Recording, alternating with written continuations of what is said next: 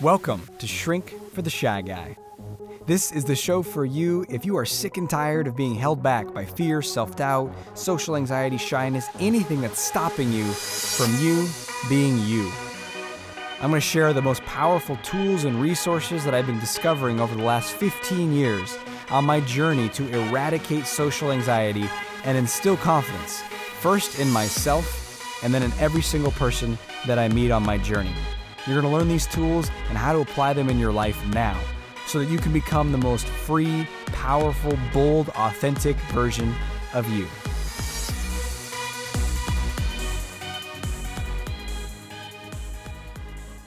Hey, welcome to today's episode of Shrink for the Shy Guy. I'm your host, Dr. Aziz, and today we're going to be talking about how to heal from the past. And I'm going to share some interesting and perhaps very different perspectives than you've heard about how to do this.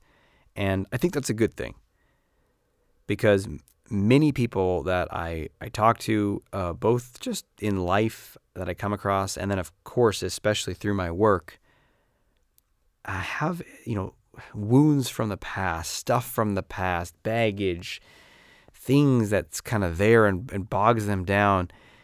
And it just seems to still be there.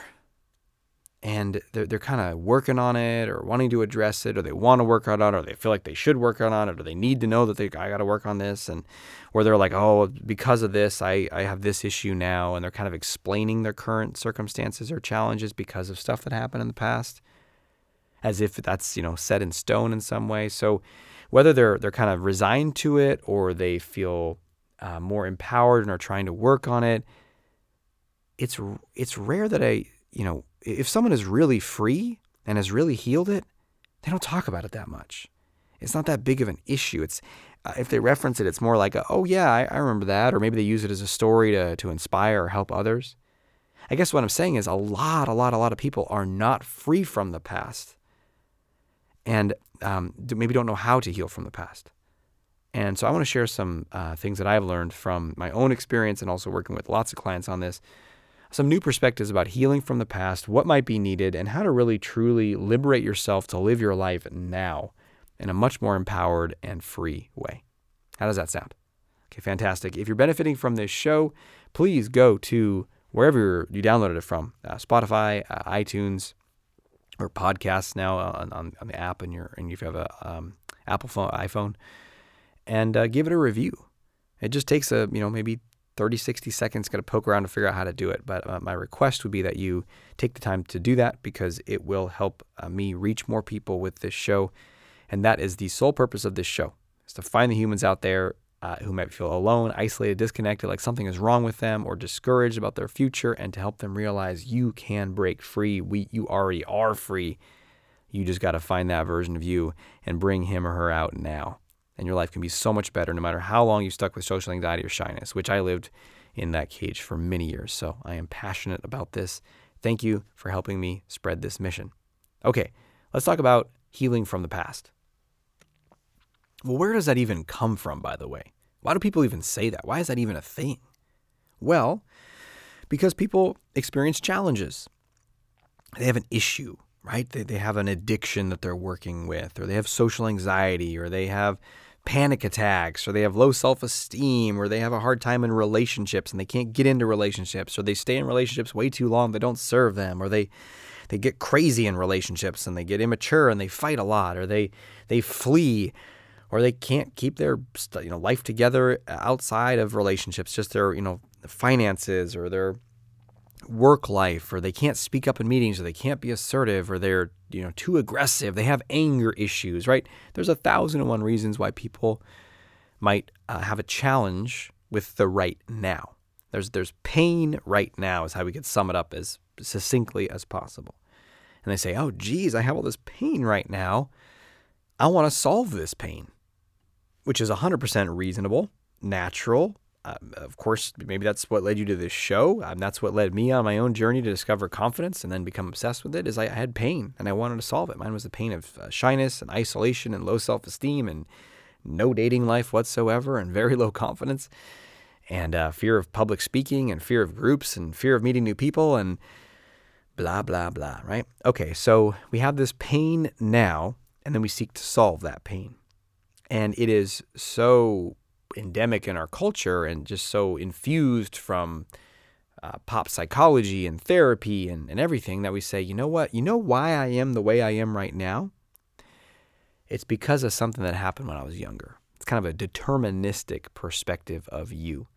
So, and this is, you know, a lot of schools of therapy will kind of go with that and help you dig in the past and say, okay, yeah, let's look. Tell me about when you were young. Tell me about your childhood. Tell me about your mom. Tell me about your dad. Tell me about your siblings. Tell me about school. Tell me about your the changes in your life. Oh, you moved a lot when you were young. Okay, I see. And then we explore the past and we come up with a, a story, a narrative about, okay, well, the reason you have anxiety now, social anxiety now, is because your family moved a lot when you were young, and that's very hard on a child to move a lot and your father was emotionally distant and didn't support you and you didn't feel seen or known by your father, he didn't love you well enough, and your mom wasn't very supportive with all those moves anyway, so you were forced to deal with it on your own as a kid. And that made you very anxious about moving, and that's why you're anxious to meet new people now. And then you nod your head and say, Yeah, that makes a lot of sense. That, that feels right. And then, and then the therapist says, I know I am right. I went to a lot of school. you better believe it. And I have theories and titles and names that describe all those things. We've, you know, given jargon to all of those processes. And you say, wow, well, that's, that must be right. And they say, that's right. And then you pause. And you say, okay, well, I got to say, I feel a little bit better already because I, I, you've named my issue. And they say, Great, great. And then you say, Okay, um, but I'm still scared to meet new people. How do I haven't fixed it? I haven't fixed anything. I could just explain why I am the way that I am better. And the person's like, well, uh, we're out of time. We're going to have to resume this next week. Now, I'm doing a little bit of a, a I don't know, satire here. Uh, uh, there's a lot more merit to, to these forms of therapy than I'm playing at. I'm poking fun here, and there is also a lot of uh, wasted time, frankly, with with these approaches because knowing why and having a narrative doesn't liberate you at all, at all. I mean, it could, as some byproduct, produce some liberation feeling, but it doesn't in and of itself change anything. Because here's the thing: I'm not saying that those experiences when you were young did not have an effect on you. I'm not saying that that that is that's not maybe that is very well why you are anxious when you meet new people. And and here's the thing. Hu- okay, humans have this desire to to simplify complexity to understand it. We want to understand stuff. And when I say understand it, we want to be able to describe it uh, verbally and we want to understand it logically. And then it makes us feel like we have a sense of control, which humans love. And when you are reducing things, the things that you can describe verbally and understand logically, you are instantly reducing the universe and its insane complexity down to an, you know, a, a billionth of what it really is. You're just compacting it into a little box that your mind can understand. Now, this is useful. Models and mental models are useful to try to navigate life, but they're not true. They're, you know, the map is not the territory. And so when I come up with a narrative about this is how it is and this is how I am and this is why, it's like okay, that's a that's a, a maybe a a little good uh, summary of one perspective from one angle, but that's not truth. That's not reality. That's not how it is. That's not exactly why you're scared of people now. I mean, there are so many billions of layers that to narrow it down, to reduce it, it's reductionistic. To reduce it down to that is grossly inaccurate. And it's okay to look at those things to have a some some idea or something, but it, if you're trying to think this is how it is, that's just a false sense of certainty and control. Because there are a thousand and one other explanations. How about you're nervous to meet people because your nervous system on a biochemical neural pathway level has been primed and practiced to do that? What if there are influences of your the food you ingest?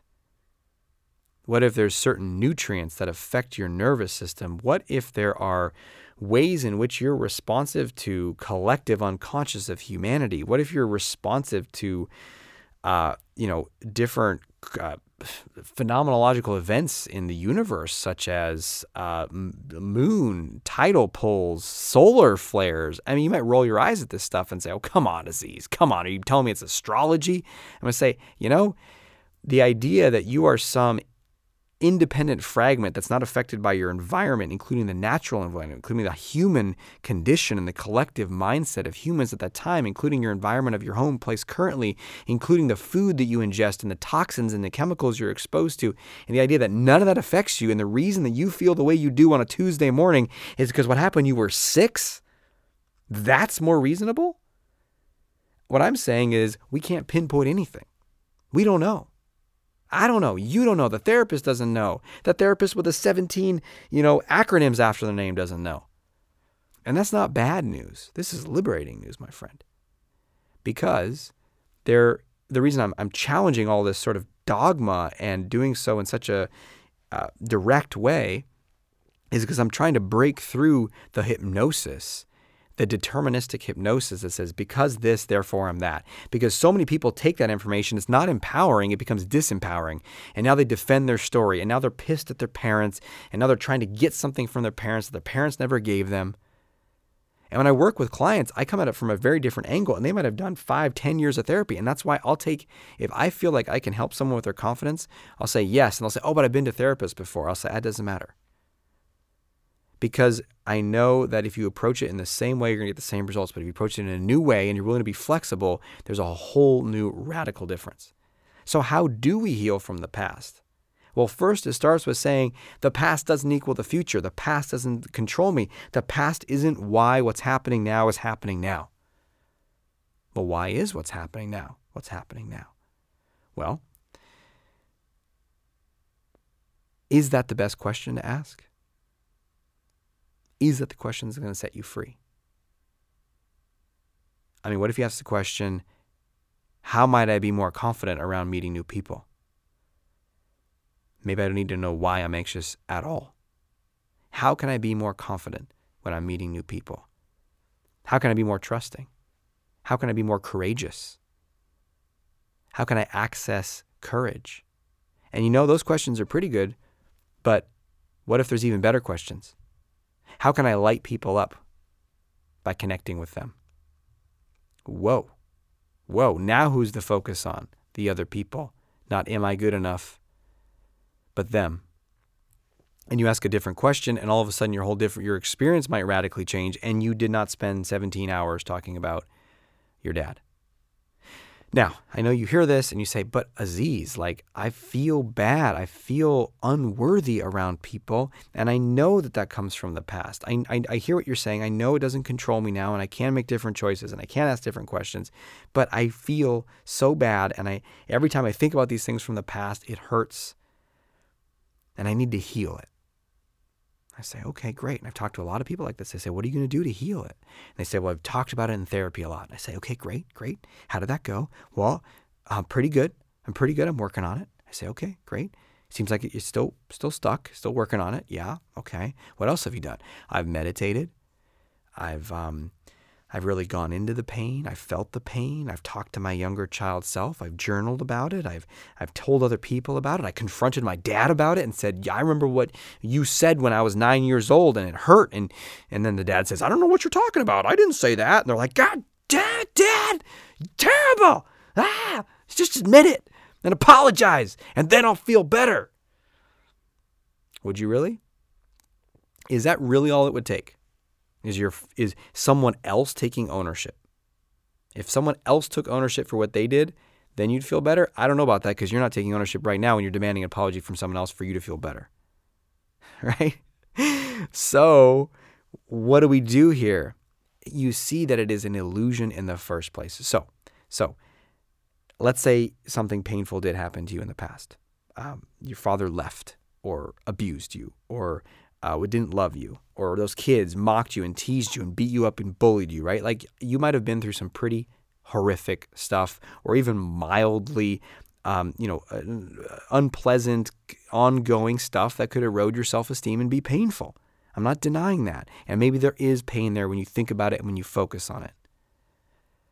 And it only exists when you think about it and you focus on it, by the way. And you might have a habit of thinking about it and focusing on it because it keeps you stuck in the past so you don't have to live your life fully right now. Because if you fully owned your confidence and who you are and what you're capable of right now, then you would take different risks. You would approach things. And right now, there's a party that says, I don't want to get rejected. And so you might want to ask, how do I increase my capacity to feel uncomfortable feelings right now as I move towards a future that inspires me and others? That might be another better question to ask than why do I have this problem and whose fault is it from the past? In any case, though, you got this pain from the past. And I relate to this. I had so many stories because I grew up, and I, um, I was going to say grew up, but I was educated in um, academic psychology. I have a background in clinical psychology.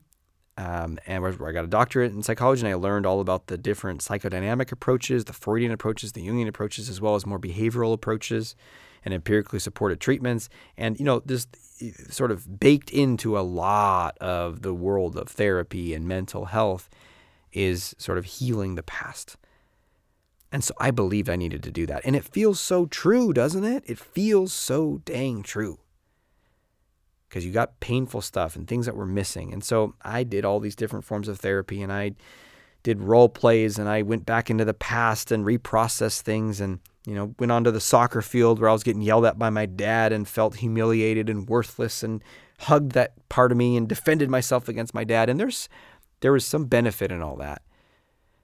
And it never it never went away. I always wanted something from him. And I always had the perspective that he didn't do it right. And yes, I appreciated the other things he did for me, but he didn't do it right and he needed to give me more. Do you relate to this by the way? Are you holding on to something with one of your parents or something else from the past? And yes, you've tried to forgive them, try to let it go, but dang it, it's just like they didn't do it. They didn't give it for me. And it will never, it will never stop.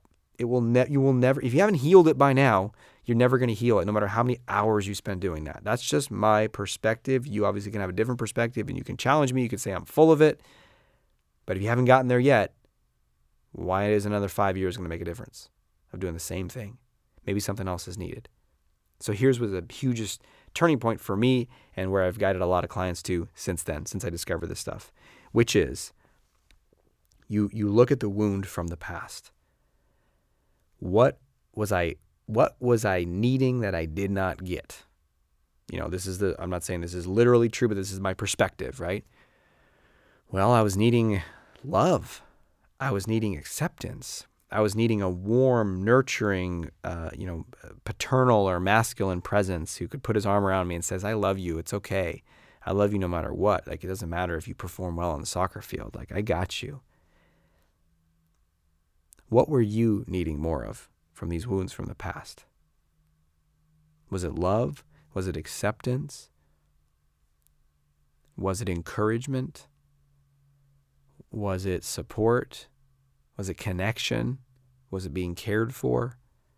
And this could be with parents, this could be a family, this could be other kids, this could be wherever. Wherever the perceived wounds occurred. Okay, so you have some sense. And get specific here as best as you can. What did you need? Okay, here is when that past really becomes, quote, healed.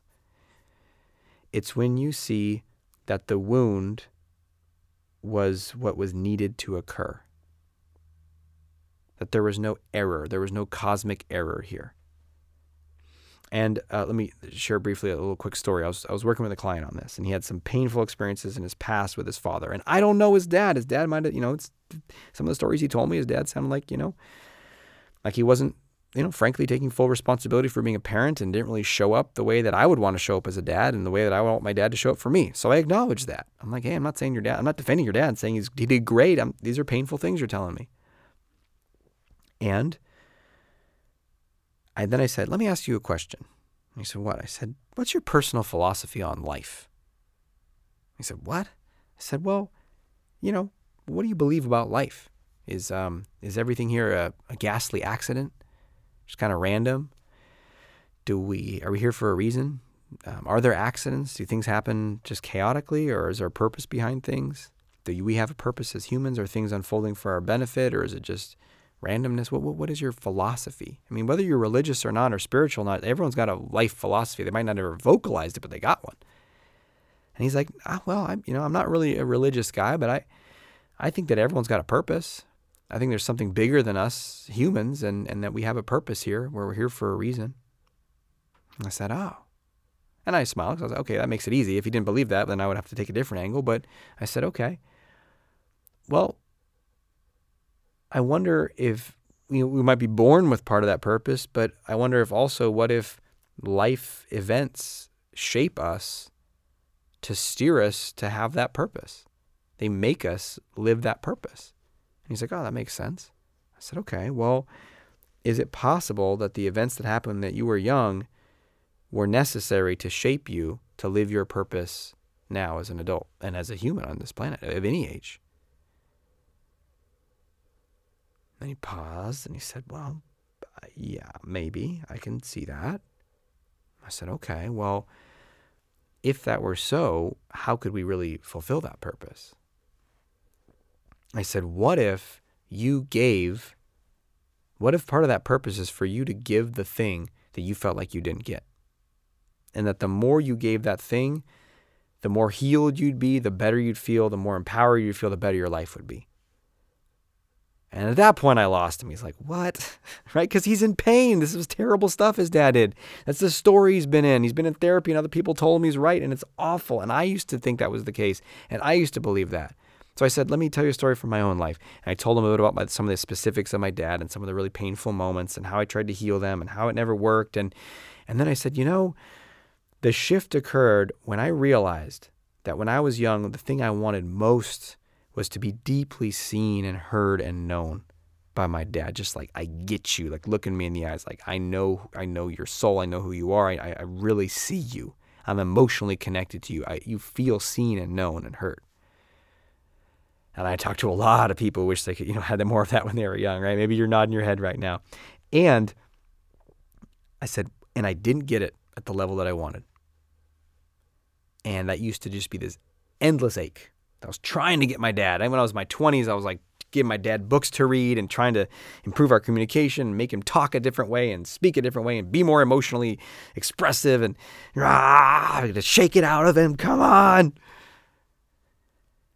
And things didn't really shift until I realized that because of that experience when I was young, that wound, it unlocked the gifts, and the gifts were that now you listening to this episode and hundreds of thousands of people who've read my books. We get letters and emails all the time. Uh, not letters. Who sends letters these days? I mean, emails. Uh, emails all the time that uh, people saying, like, this book, like, you, it feels like you're in my mind. It feels like you get me more than anyone. I've never, I've read all these other books or I've talked to therapists and I've never felt as seen as you are as, as I, as by reading this book.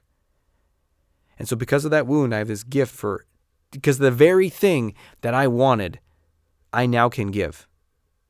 And the bigger you give it, the bigger I give it, the bigger you give it, the freer you become, the happier you become, the more fulfilled you become, the more healed you become, the more you realize there was nothing to heal in the first place. And this was perfect. This is exactly how it's supposed to be. And the choice isn't whether it was supposed to be this way or not, because it did. It happened this way. The choice is do you accept it or not? Do you own it or not? Do you take ownership of your life finally now and say, yes, I'm going to find the, the gifts in that wound and I'm going to give what I used to think I did not have enough of to show and prove and discover that I, I there is no lack here. I have an abundance of compassion, an abundance of love, abundance of acceptance, and I've just been withholding it from myself as well for however many years since these stories of my childhood came up.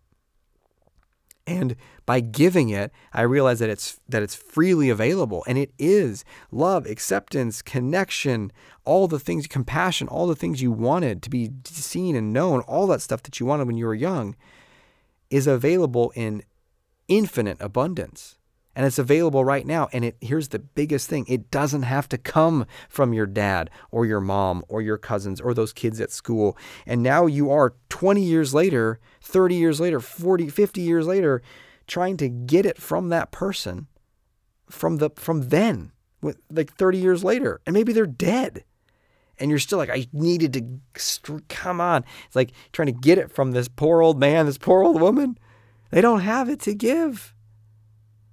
You don't need their love, their approval. You want divine love, divine approval, life, the universe. It's accessible and you get to access it. And the way that you access it is by deciding right now that you're going to give it and you're going to give it not just a little bit, you're going to give it consciously and give it 10 times more.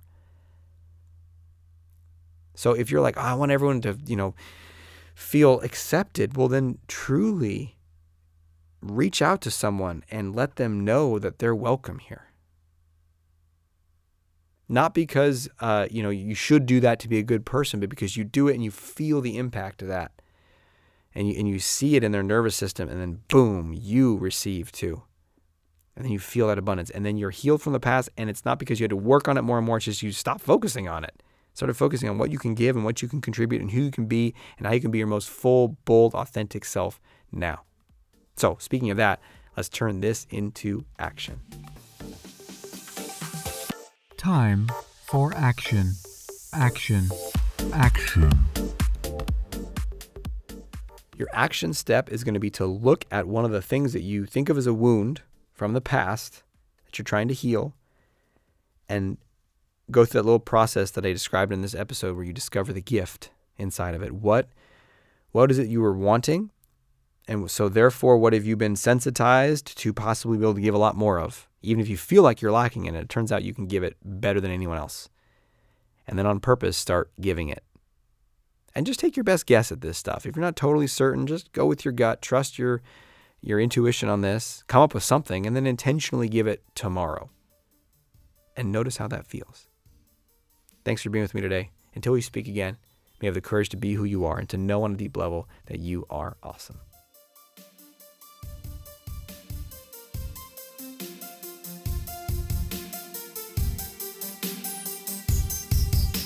Thanks for listening to Shrink for the Shy Guy with Dr. Aziz.